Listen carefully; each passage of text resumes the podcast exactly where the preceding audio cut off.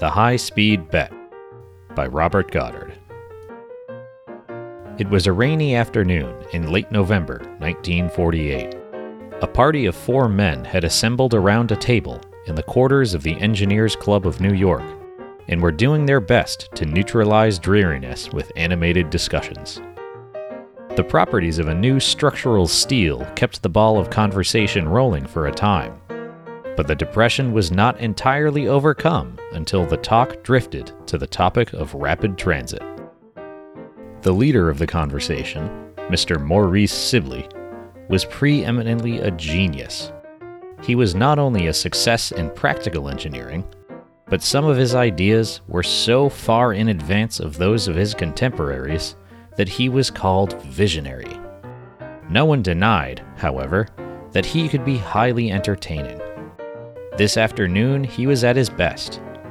His convincing manner and his forceful argument brought listeners from other tables, and, to those who heard him, nothing seemed impossible.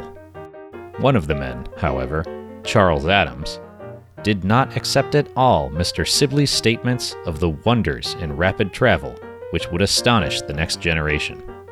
But he said nothing. Mr. Sibley finally raised the enthusiasm of his listeners to such a pitch that when he boldly declared that in 10 years they would be able to travel from Boston to New York in 10 minutes, no one replied but Mr. Adams. That's a good one, Maurice, he said. Why don't you write it up? It would make a pretty good story. You'll not laugh, said Sibley, when you take the trip yourself someday. Um, no, replied Adams, ironically. When I do. You may say what you please, but I know what I'm talking about, Sibley retorted, and I'll bet you $1,000 to a cent that 10 years from today you can make the trip in 10 minutes. This was more than the rest of the party could stand and everyone but Sibley shouted with laughter. Oh, laugh a whole week if you want to, said Sibley, a little nettled, when he could make himself heard. But I mean it. The incident was not forgotten, and the high speed bet, as it was soon called, remained a standing joke at the club for several weeks. Over nine years had passed, and each one had brought changes. There were changes in the fortunes of Sibley and Adams. Sibley had risen continuously and was still rising. Adams had gone the other way. He was in the plight of many professional men. Men who really have ability, but who are so absorbed in their work that they neglect to think of what the world ought to pay for their services.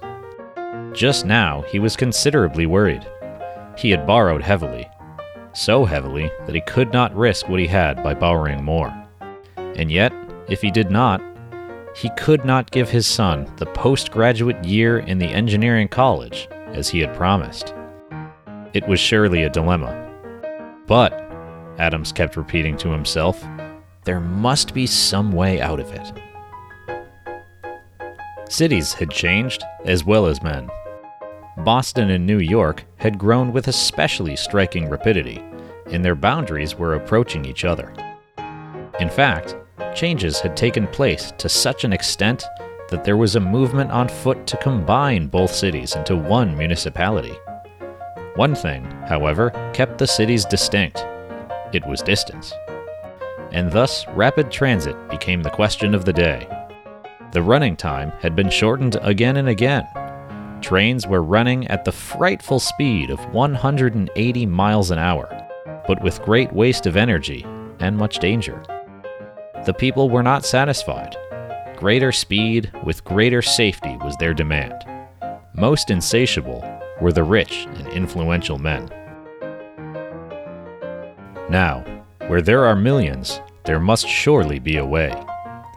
Five years back, Maurice Sibley had come forward with a promise of shortening the running time and reducing the danger to a minimum if given complete control of the undertaking and backed by sufficient funds. The authorities, at first, refused to discuss such an unheard of thing, but Mr. Sibley, armed with his convincing manner and phenomenal reputation as a scientist and engineer, finally drove opposition to the wall. He promised nothing really definite, and so there began a period of guessing, which did not end until November 15, 1958, when the Rapid Transit Tube was opened between New York and Boston, running in almost an airline from one heart of the city to the heart of the other. At 9:15 on the morning of that memorable day, the party which was to travel in the first car assembled in the station near the old Boston Common. It was a gathering of distinguished engineers and public officials, with a few friends of those in highest authority. Maurice Sibley had asked our friend, Charles Adams, to be one of the party, much to the latter's surprise. Excitement was at a high pitch when they descended by a flight of iron stairs to the level of the tube. Nothing very astonishing was seen, only part of a tube which looked like a large steam boiler, about 10 feet in diameter, across one end of the white enameled room, with an opening in the side, large enough to admit one person, through which could be seen the illuminated interior of the car.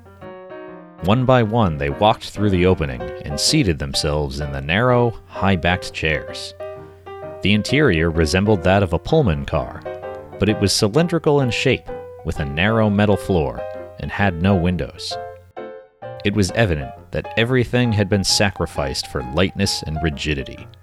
But the most peculiar features were metal, box shaped affairs near each end of the car, one overhead and one on each side, somewhat above the middle. After all were seated, Mr. Sibley walked to the forward end and addressed the party.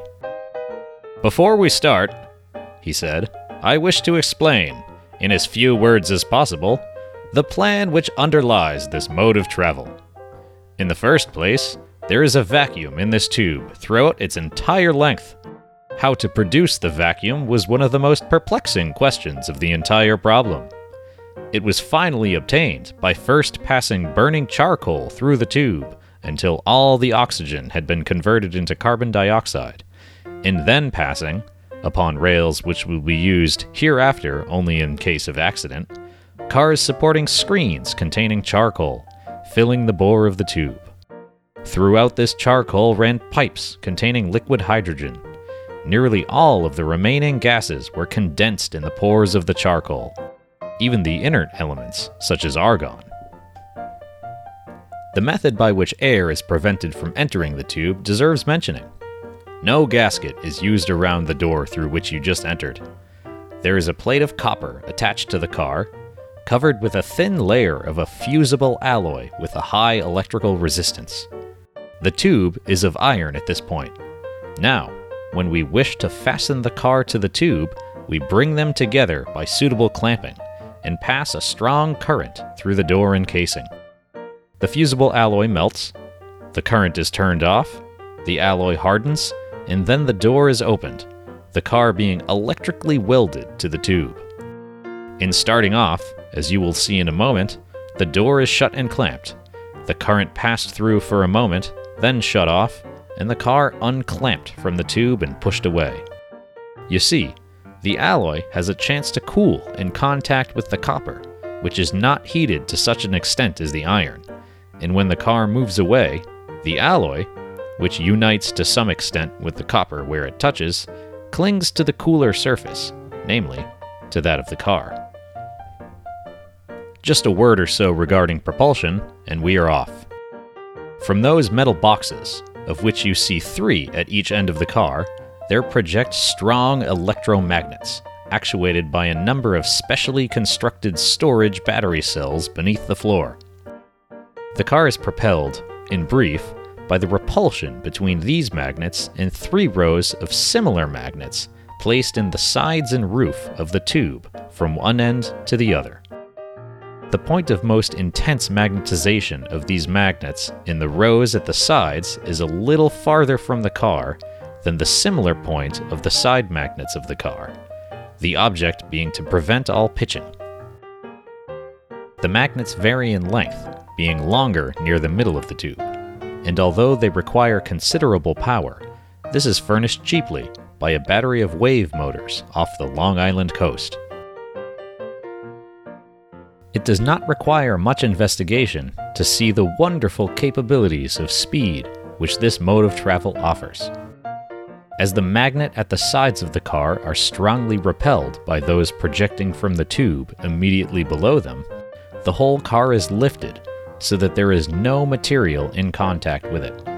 In fact, it would require considerable force to press the car down in contact with this row of magnets. But besides, the magnets in the tube just back of those mentioned are operated at the same time, and these give the push which urges the car forward. You see that friction is utterly done away with, and that there is almost no limit to the speed that can be attained, provided enough power is at command. Of course, the current flows in the magnets of the tube only as we pass them, and this action is controlled by small governing magnets beneath the floor at each end of the car. They operate little clutches which close the circuits of the magnets in the sides of the tube, and also the circuits of those in the row on the roof of the tube when the car moves too high. But you will see for yourselves how this works in practice. He motioned to an official who stood beside the door. The man shut the door, clamped it tight, and then switched on a current of electricity, but only for a moment. Then he pulled a long lever, and the car moved sidewise with a slight jar. Mr. Sibley started a machine which purified the air and replenished the oxygen. It set up a slight draft through the car. With one hand, he held his watch, and with the other, turned a small hand wheel. Just 20 minutes of 10, gentlemen, was all he said as he hurried to his seat beside Mr. Adams.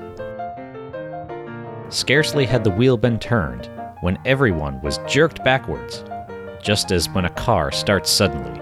But it did not stop, and they were forced against the backs of the seats with a continuous pressure. After a few minutes, the backward pressure ceased, all the chairs turned on pivots in the floor until they faced in the opposite direction. Once more, the same pressure was experienced, but this time it acted toward the other end of the car. Mr. Sibley, in explaining this to Mr. Adams, said, It is really the simplest thing in the world, if you remember those old formulas for accelerated motion. The pressure against the backs of the seats is simply due to a forward acceleration of 11.6 feet per second each second.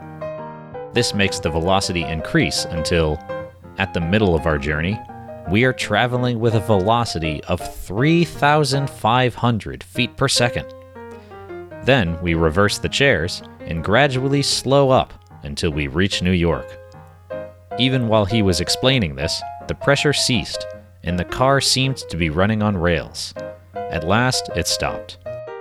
Mr. Sibley opened his watch and startled everyone by saying, I hope all are satisfied, for we have made 200 miles in 9 minutes and 57 seconds.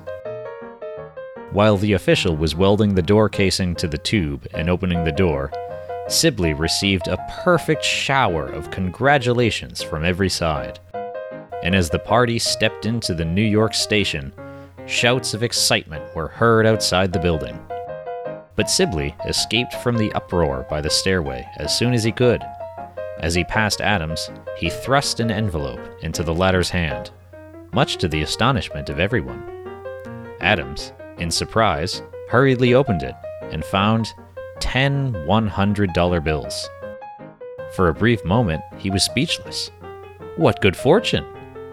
He had a chance now of recovering what he had lost and he could do what he had promised his son without anyone's being the wiser for what had happened. But then, remembering the nature of the bet, he called up to Sibley. Here, Maurice, I can't take this. Why, it wasn't a real bet at all. And besides, it is I who lose.